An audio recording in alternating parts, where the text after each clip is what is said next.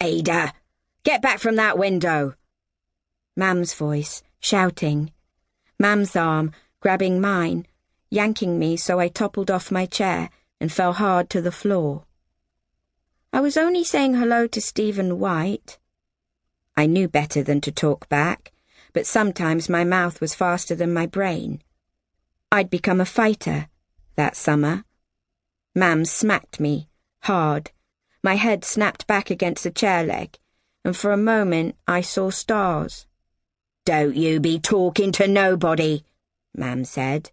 I let you look out that window out of the kindness of my heart, but I'll board it over if you go sticking your nose out, much less talking to anyone. Jamie's out there, I mumbled. And why shouldn't he be? Mam said. He ain't a cripple, not like you. I clamped my lips over what I might have said next and shook my head to clear it. Then I saw the smear of blood on the floor. Oh, mercy!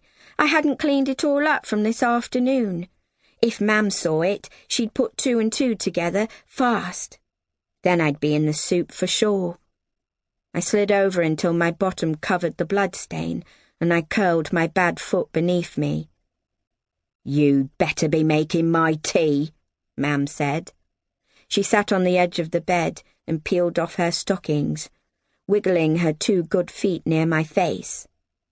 I'm off to work in a bit. Yes, ma'am. I pushed my window chair sideways to hide the blood. I crawled across the floor, keeping my scabbed over bad foot out of Mam's line of sight. I pulled myself onto our second chair, lit the gas ring, and put the kettle on. Cut me some bread and dripping, Mam said. Get some for your brother, too, she laughed. And if there's any left, you can throw it out the window. See if Stephen White would like your dinner. How'd you like that? I didn't say anything. I cut two thick slices off the bread and shoved the rest behind the sink. Jamie wouldn't come home until after Mam left, anyhow, and he'd always share whatever food there was with me. When the tea was ready, Mam came to get her mug. I see that look in your eyes, my girl, she said. Don't start thinking you can cross me. You're lucky I put up with you as it is.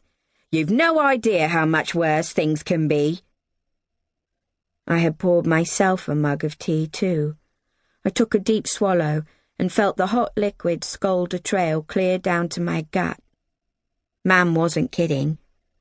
But then, neither was I.